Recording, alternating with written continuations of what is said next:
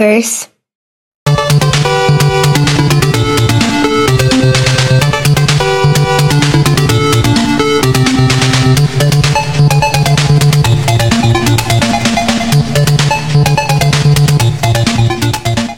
Welcome to Pop Curse Episode 5. Pop Curse is the intersection of all things pop culture.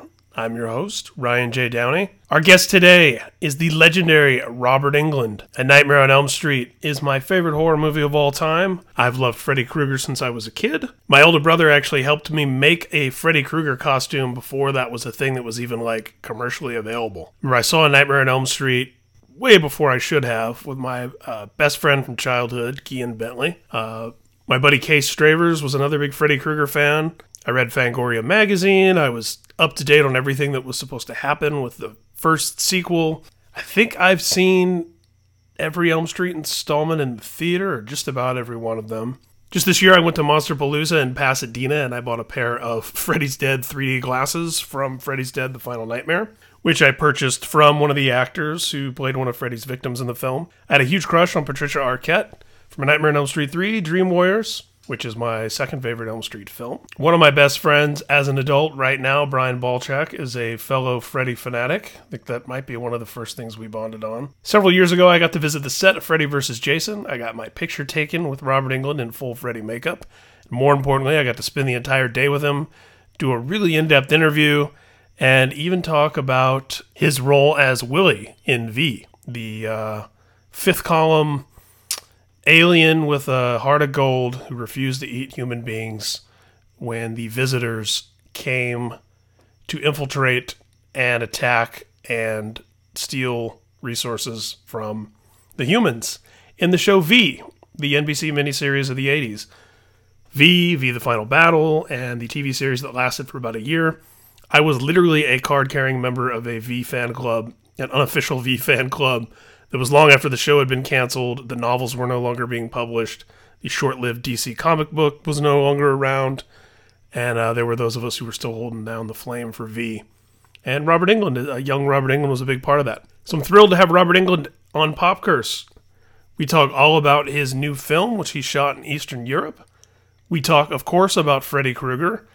And I got him to tell me the cool old Hollywood story about how he tipped off his pal Mark Hamill about a little movie called Star Wars.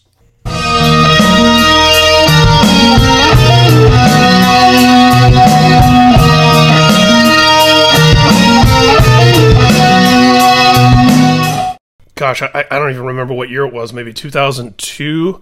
Um, I was a reporter for MTV News, and I actually got to spend a day with you in Canada on the set of Freddy vs. Jason.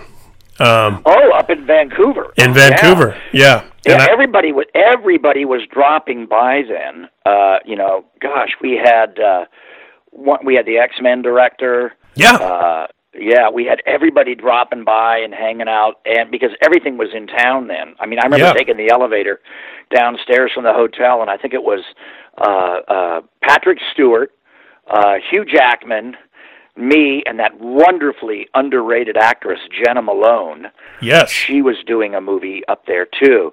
And I remember hitting the hitting the the lobby one morning, and nobody said a thing to Patrick Stewart. Nobody said a thing to me, and Hugh Jackman was mobbed, and uh, it was all little old ladies with gray hair and English accents. And I went to the to my uh, to the doorman, waiting for my car to go to location, and and he said, I, I said, are you? I said, I don't understand this. I, you know, these are Wolverine fans, and he said, no, no, no, they're all little ladies from London, and they've come to see the famous gardens in Vancouver, and they all just saw him last year on the West End, starring in Oklahoma yes, yes. and singing and he kissed every one of them on the forehead he signed every single autograph you know he was such a gentleman Yeah. But we used to all hate we saw hate patrick stewart because we, we'd get in the elevator at six in the morning and patrick stewart had already done his yoga you know, had a health food drink. He was like this chipper guy, you know.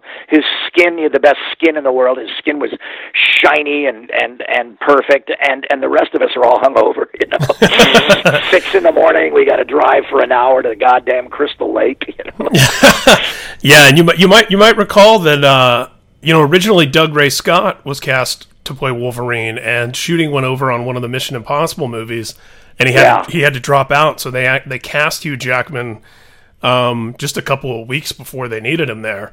And uh, it was funny because yeah, he at the time he was he'd done Oklahoma and a couple of in- Yeah, indies in Australia. Well, I love I love Wolverine, and I, I'm also Oh, a big yeah. fan of Dougray Scott's. But uh, yeah, it was just so strange. Well, I remember the big scandal was because I'm you know I'm in the makeup shop, the best makeup shop, Bill Terezakis, uh, in Canada, and I'm working with his you know prime crew, and this is when the bench is really deep now in Canada because for a while early you, you see the first couple of years of X Files, the Canadian makeup effects were not not quite that great. Right. Uh, they were a little early Star Trek, and then boom, they got the they got a deep bench, and uh, and and they started doing doing brilliant uh, effects makeup up there.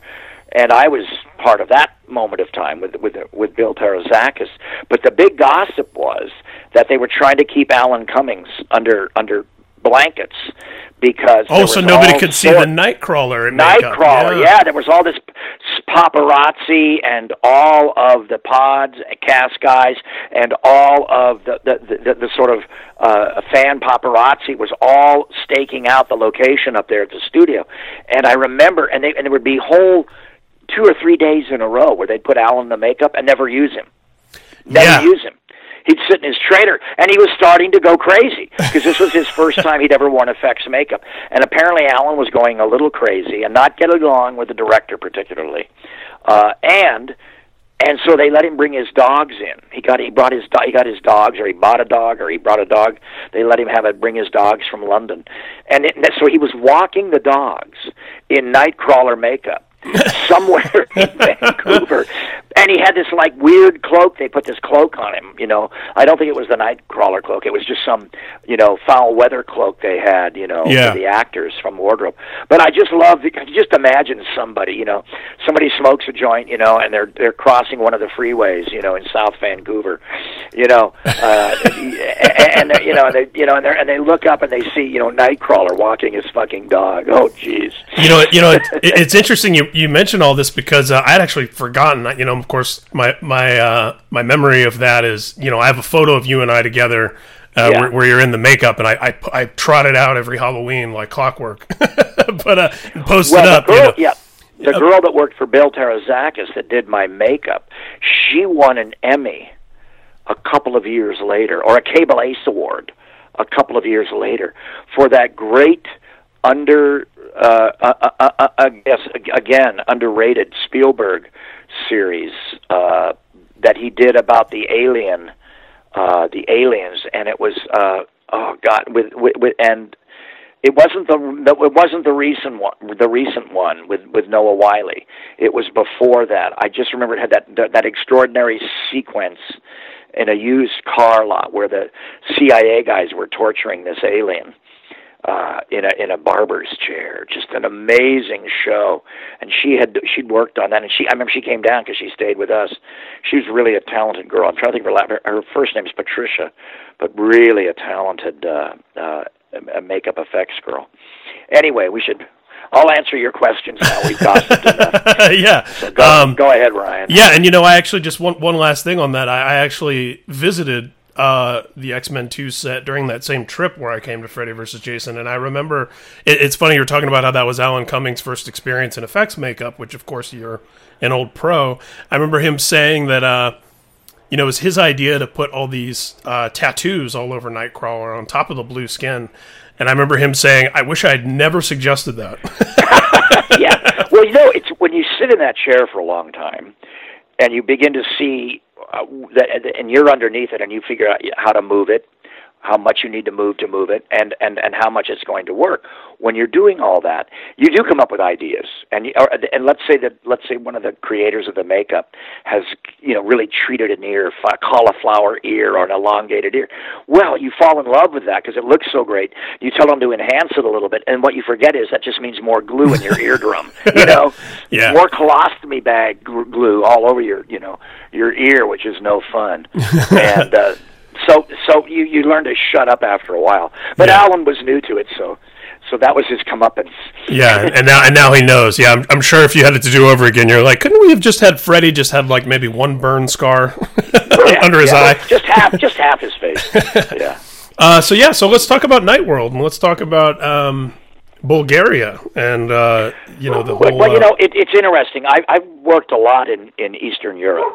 Uh, uh, uh, several movies in Bulgaria. Three, I think I've done three movies in Bulgaria, and I've done uh, a bunch of movies in uh, uh, Romania. And, uh, and and I was even a bit of a pioneer in Romania. I, I was there years ago, and I've, I've worked there subsequently. There's a great old Russian studio uh, in Romania, just outside of of Bucharest uh, and it's just amazing. I mean, you know, Soviet era uh, when they had you know a lot of money, and uh, they all the stuntmen were st- all the old uh, Romanian stuntmen were still living on the back forty of the back lot, and they had an old gym out there, and they had uh, you know from the trees they had boxing bags, and uh, they had scaffolding up for high falls practice and and water stunts, and they really wanted to prove themselves on our movie. These guys almost killed themselves in one of our fight scenes because they were so hungry for work, you know, in a in a mm-hmm. big western movie. But yeah, so I've worked there a lot, and I like it. And you know, it's close to Venice, Italy, and it's close to Greece. So I'm always going. You know, I always hop down to you know, you know a Greek island or or to Venice with my wife afterwards because it's you know it, it, it's very easy to get there. And uh, uh, yeah, it's just it, it's always been uh, interesting and and kind of an adventure to work there. This was a producer who I've worked for uh, all over the world. You know, I've worked for him in Spain. I've worked for him in Italy, uh, uh, and uh, and and and now in uh, Bulgaria. So I was I felt in good hands, and I've been a fan of Jason London's for a long time. And when I heard Jason was doing it, uh, that was sort of sealed the deal because, you know, I mean, Dazed and Confused, I think, is a classic American film. Absolutely. And I love and and I I you know my agent used to rep him and his brother, so I know their history and and and I felt like I was sort of like in on the discovery of him in his first little wonderful movie that he did with Reese Witherspoon, where Reese Witherspoon was discovered, uh, and and and so I I had that in common with Jason, so that we weren't we had something to you know it was like a nice icebreaker uh, when we got together uh, in in Bulgaria, and and and I needed that you know I needed to have this familiar producer and a familiar actor because my director was Chilean and my DP was Chilean and they're really talented guys and I I got to watch some of their work on the internet. But again there was that language problem and that that that lost in translation thing which can can go so far you know. Yeah. uh, especially with idiom uh, idiom or idiomatic expressions. And you have to find you have to know when you're really on the same page and that that's tricky to do uh, and and it doesn't always work. And I've had both success and and and problems with that working in Europe. Um, so that was like an attraction. And the other thing that attracted me to it was there's a kind of uh, it's it's kind of a almost I don't want to say leisurely because I don't want to I don't want to I don't want to say the word slow, but it's it, it it's kind of a relaxed storytelling, and it's and I think now that the the best way to describe Night World is it's it's almost like an occult uh, ghost story, and I think it's almost like a in a strange, dark way, it's a, a ghost love story. Because it's this great through line with uh, the character of Jason London's wife, uh, and and and not being able to deal with his grief at her death, and then she manages to manipulate and finagle uh, purgatory. I think this is what I think it's really about, and and try to find him again. And he takes this job, and she's able to access, you know, him, even though she's dead, and and and, and she's a ghost, and a, a jealous ghost at that. Uh, it, it, that comes out in the plot. But I mean, I I like I think it's really kind of a ghost story, and it was fun for me because after I came out of the makeup uh, in my mid fifties. Uh, I, I doing the makeup roles, not just Freddy versus not just Freddy versus Jason, which was the last big Freddy I did in the franchise. Of eight films, but also other ones. I've been doing. I've done some other makeup roles, Phantom of the Opera, Stephen King movie, of course, some other stuff, and uh, and. And, and, and, and I can I, never forget Willie the vegetarian alien, which was oh, my... Willie the vegetarian alien. But you know, just all sorts of strange stuff. And I'd I'd started working in some really interesting uh, low budget horror. I did a film I'm very proud of called Behind the Mask, The Rise of Leslie Vernon, uh, which is a terrific film with uh, uh, Scott Wilson from Walking Dead, and it's the last movie of uh, Zelda Rubinstein. Uh, but Scott Wilson is terrific in this movie, and uh, the, the, it, and I'm doing a kind of homage to the late great Donald uh, Pleasence, who I love, hmm. kind of doing a, a character like his character from Halloween. And so I was doing all these parts, but I had I'd finally grown into my face. I looked like a kid until I was 40 years old, and now I'm yeah. getting I was getting a little craggy you know, all my living was showing in my face. I grew a beard. I had a lot of gray in my beard, and I and I I had this wonderful happy accident. Since I was a genre star anyway, uh, I fell into these roles of the old doctor and the old professor, you know, and the old scientist or the old poacher. And a lot of these roles are the ones, uh, you know, that uh, uh, you know, they, they have to tell the plot a lot. They tell the backstory. Mm-hmm. A lot of dialogue. The, the, the exposition roles, yeah. I get the exposition parts, but I'm also figuring prominently into the plot. Mm-hmm. And this role in Night World was my sort of first kind of Von Helsing esque role. Even though he's it's contemporary, there's a certain Von Helsing quality to it. Uh, uh, there's another role, I'm a priest role that I'm waiting to see if we get financed for. That's kind of a contemporary version of of, of the Pied Piper plot. Uh, the Pied Piper of Hamelin plot, and I would play a an anthropologist in that. But by face, I've I sort of turned into this sort of old George C. Scott, Trevor Howard, you know, a little bit of uh, Vincent Price, a little bit of Max von Sydow. I'm an old craggy Scotsman yeah. now, and my my face, the way I've aged, serves this sort of third chapter of my career as a kind of genre uh, uh, veteran actor playing these roles and and I never would have been asked to do them had I not done Freddy had my face not aged the way it had because I came from a kind of sidekick best friend comedy tradition. Sure. and uh, so I'm just having this great third act now. It's really fun and uh and, and kind of you know complementing that with a lot of voiceover work. But this was an opportunity to do this kind of uh, I, again is sort of like uh, I, I like to call it a fable or a tale. This the night world is kind of it's kind of ghost story, uh, uh, and and it has its occult elements. Uh, you know, the the group that that uh, manages the particular house that I used to work in in in in uh, Sofia, Bulgaria. They're they they're ancient. They they're, they're a society, an order, an organization. It's not, not unlike the Knights of Templar. You know, they go way back, and they've been doing this forever. And I got drunk once with my wife in London, and we uh, we were lost. We were looking for this really old pub down around where all the journalists hang out in Fleet Street.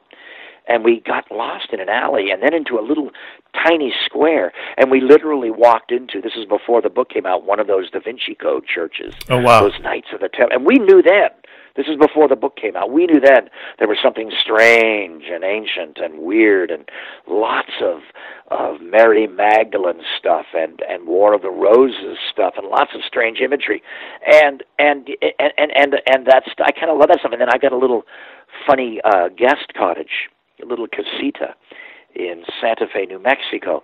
And every once in a while, when we're exploring in New Mexico, we'll find a little tiny church the size of an outhouse. And these were all built by the Penitente, which were this group of Latin, Spanish, even sometimes Jewish conquistadors that came over, you know, back in uh, in, in the 18th century to you know the American Southwest, you know, uh, the conquistadors and the explorers, and they had this sort of like you know, uh, pidgin hybrid Latin mass that they performed. And I've seen these places, and I'll see a strange kid in a pair of Walmart Levi's and an old, you know, Pendleton flannel shirt, you know, every once in a while in front of one of these buildings. Uh, you know, speaking this almost sounds like it's in tongues, but it's oral tradition, and they've kept it alive, and they protect these places. So I know this stuff is real. So it's easy to hook into that fantasy and defend it, you know, when you're acting in that stuff, you know.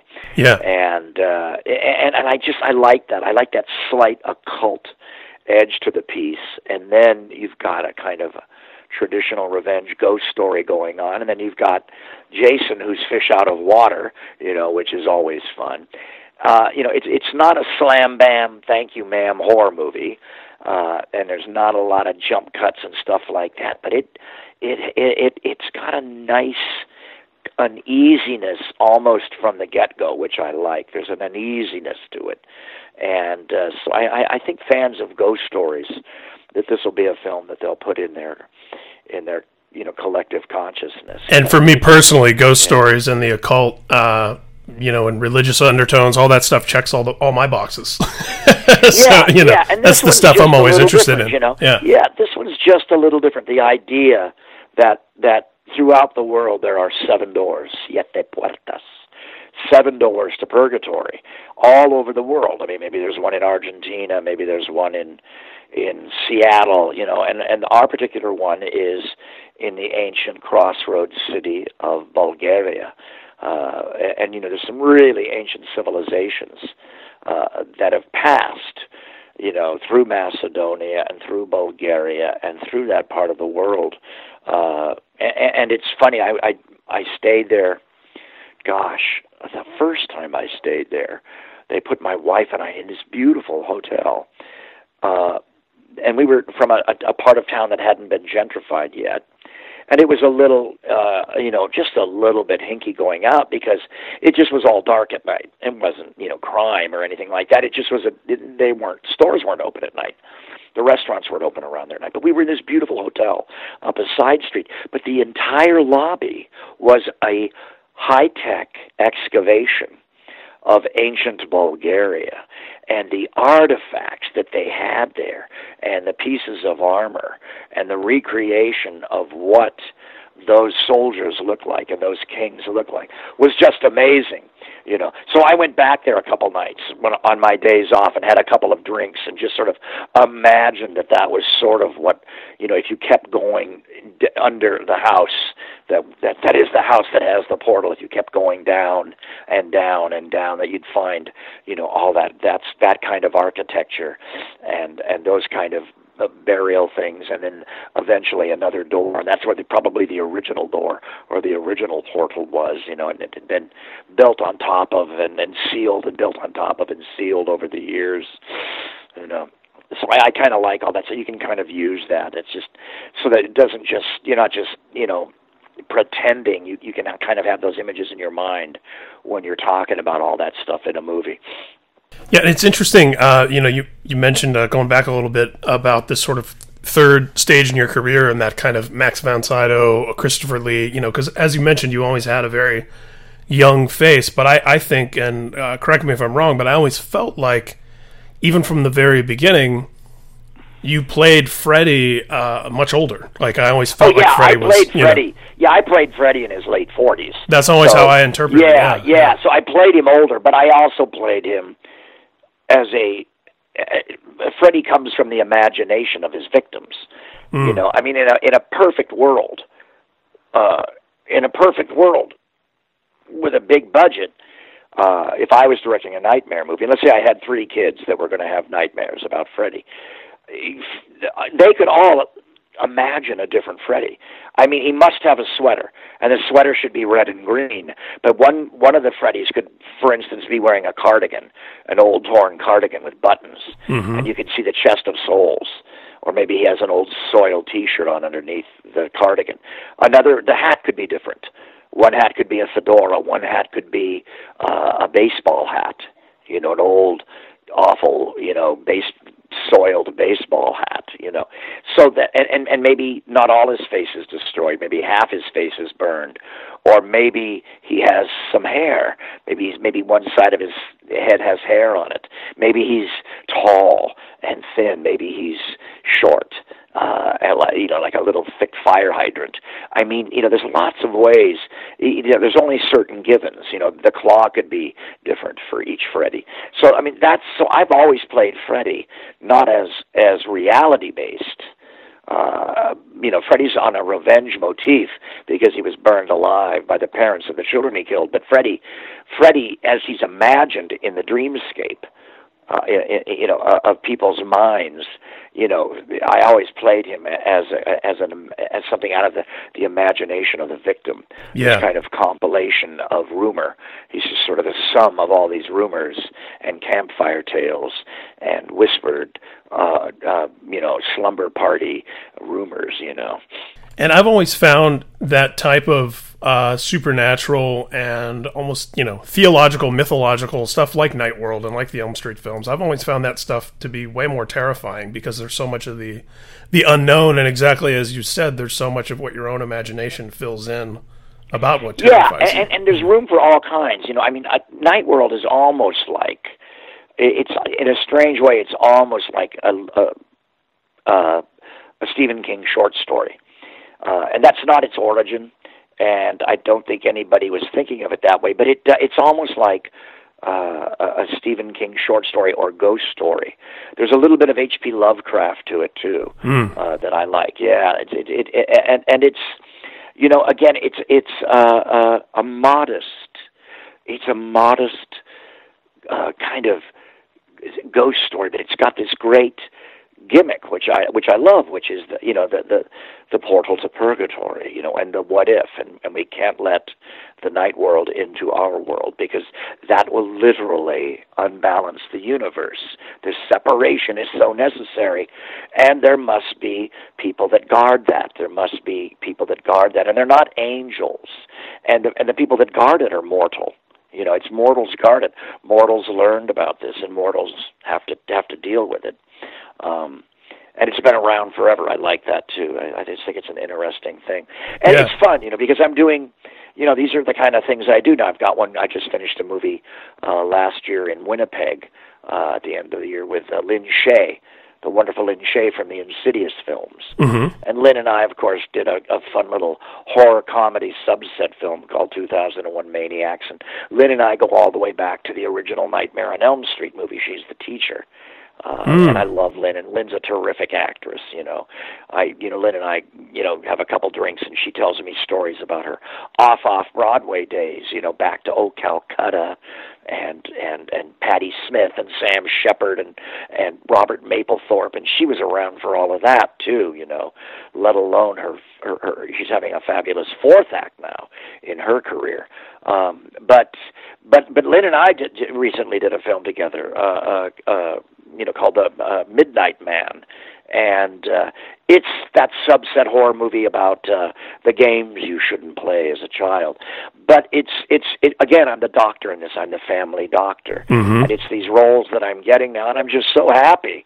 Uh, a guy my age that that uh, you know I, that that that I'm still welcome into the genre, and that there are you know in the history of cinema and literature, uh, there is these there are these characters uh, that I'm really right for.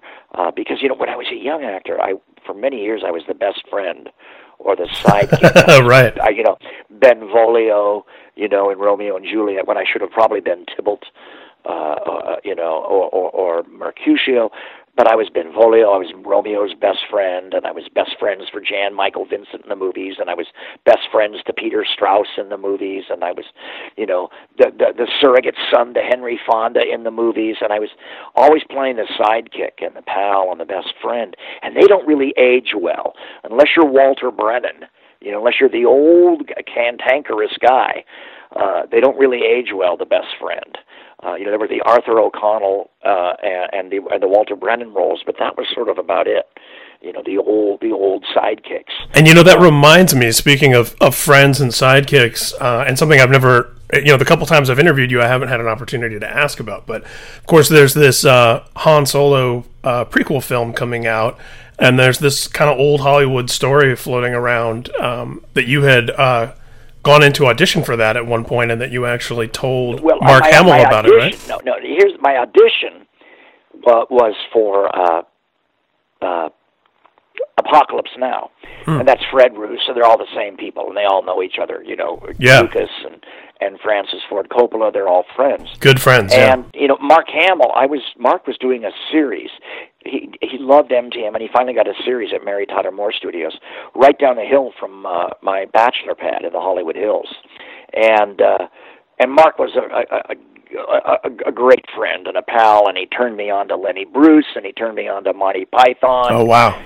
We would all congregate. Uh, Jan Fischer, my girlfriend, who wrote Lost Boys, and we'd all congregate and and drink beer and and call our agents at the end of the day and hang out in my apartment in Studio City. And uh, and Mark loved it, and he was there all the time. We loved Mark. He was like our son. Uh, but he was there so much; he was practically a roommate that didn't pay rent. so I don't yeah. wake. I mean, I can't tell you how many mornings I woke up and he was on my couch, and uh, and and and and we watched old movies together, and we watched. Uh, we we played games together, and we go out to movies and screenings. We were always sneaking into screenings or getting invited to screen. And Mark was a really successful television actor at this time, and I was a movie actor but in those days, I was I was like you know one movie a year, you know, and then on unemployment, so I'd always have a movie coming out.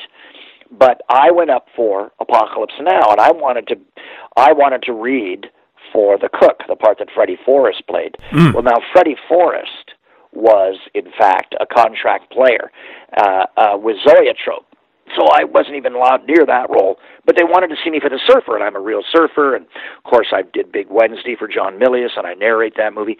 So I went in for the surfer, and I, was too old.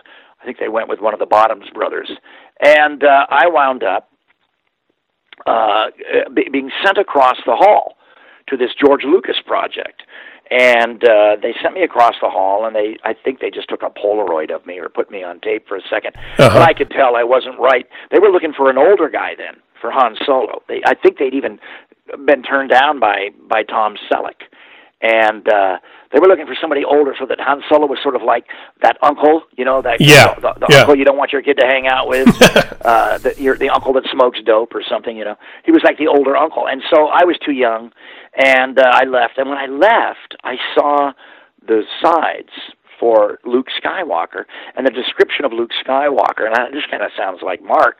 I think I grabbed the sides. I can't remember, but I went home and Mark was there. Was Mark watching Mary Tyler Moore and Bob Newhart at 4:30 in the afternoon, halfway through a six pack of Heineken, and he got right on the phone. I told him, I said, George Lucas. You know, we both idolized uh, George Lucas. I think American Graffiti was my favorite movie at that time, mm-hmm. and I said, it's a George Lucas project, Mark. Da da da da da. And you know, Mark's a fanboy. Mark is like even has letters to the editor in Famous Monsters magazine.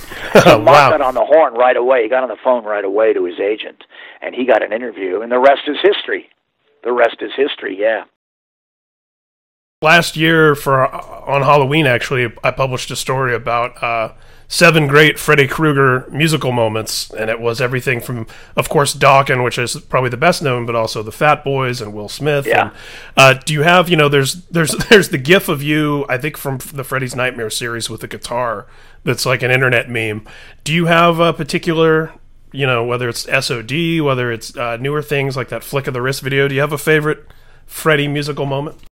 Well, I mean, I love the way SOD, you know, went into became, you know, some of that migrated into Anthrax. I've yes. always been kind of proud of that, you know. And the Dokken guys were great. Here's my story. I was in Tokyo, uh, and there's a famous park in Tokyo where all the young kids do really serious cosplay. Mm-hmm. And you know, and, so, and there's like a hundred Michael Jacksons, you know, and uh, and and they and just it's they're, they're really good at it. And I went by this place once years ago. I was doing a show over there, and they were and they were like Michael Jacksons, and and and there were all guys doing Prince. But the other person that a lot of guys dressed up at was George, the guitar player from Dokken. George because Lynch. They yeah. love his look. Yeah, yeah, they love his look and I've always hoped to run into the Dokken guys again so that I could share that with them. Uh, but uh, yeah, that's sort of my my my big story. The other one was when I wrote my book. I think I don't know if I just told you this, but when I wrote my book, I went online to the lyrics page of my book, uh-huh. and you can do this. You can go on on the internet and look up Freddy Krueger. Type in Freddy Krueger lyrics. It will absolutely blow your mind. Jay Z songs, Eminem songs, obviously Will Smith and the Fat Boys, Lil Wayne, uh, amazing heavy metal references to Freddy Krueger. It's really worth it just to check it out, just to look at it. Will blow your mind how many hundreds of songs have referenced Freddy Krueger. So that's what it. I'm most proud of. Yeah. I love it. Well, I'm I'm, I'm friends with George Lynch's daughter Mariah, so I'll I'll tell her to pass on a Yeah, hello, we'll tell hello her that story because it it tell her it blew my mind. Ah, it's so great. Thanks so much, Robert. Okay. I appreciate Bye-bye. it. Bye bye.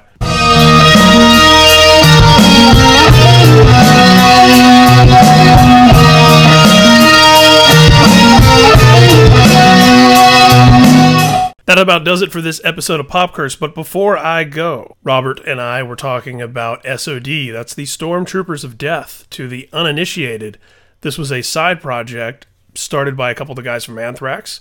Scott Ian on guitar, Charlie Benante on drums, both of whom are, of course, still in Anthrax. Danny Lilker, who was the original bass player for Anthrax and went on to be in Nuclear Assault, Brutal Truth, a bunch of crucial metal bands. And a guy named Billy Milano, who was a roadie for them at the time. SOD was a band where they came up with this uh, kind of Archie Bunker style, super right wing, overzealous, ridiculous character named Sergeant D, uh, who's not too unlike uh, I don't know maybe the guy who's in the Oval Office right now. Um, at some point, I think Billy Milano sort of taking on this almost pro wrestler heel type persona in the scene.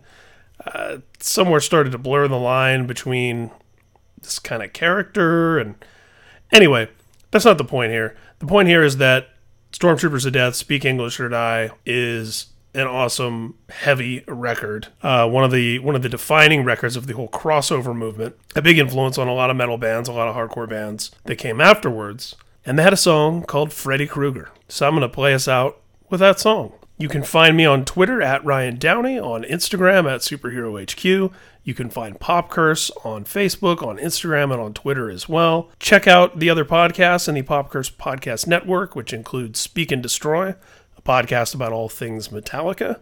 The most recent episode features a conversation with Jamey Jasta of Hatebreed. And No Prize from God, conversations about belief, unbelief, and everything between. The most recent episode features Max Cavalera, legendary Brazilian metal icon from Soulfly and Sepultura. As always, you guys have been great, and I've been Ryan J. Downey. This is a song called Freddy Krueger by SOD.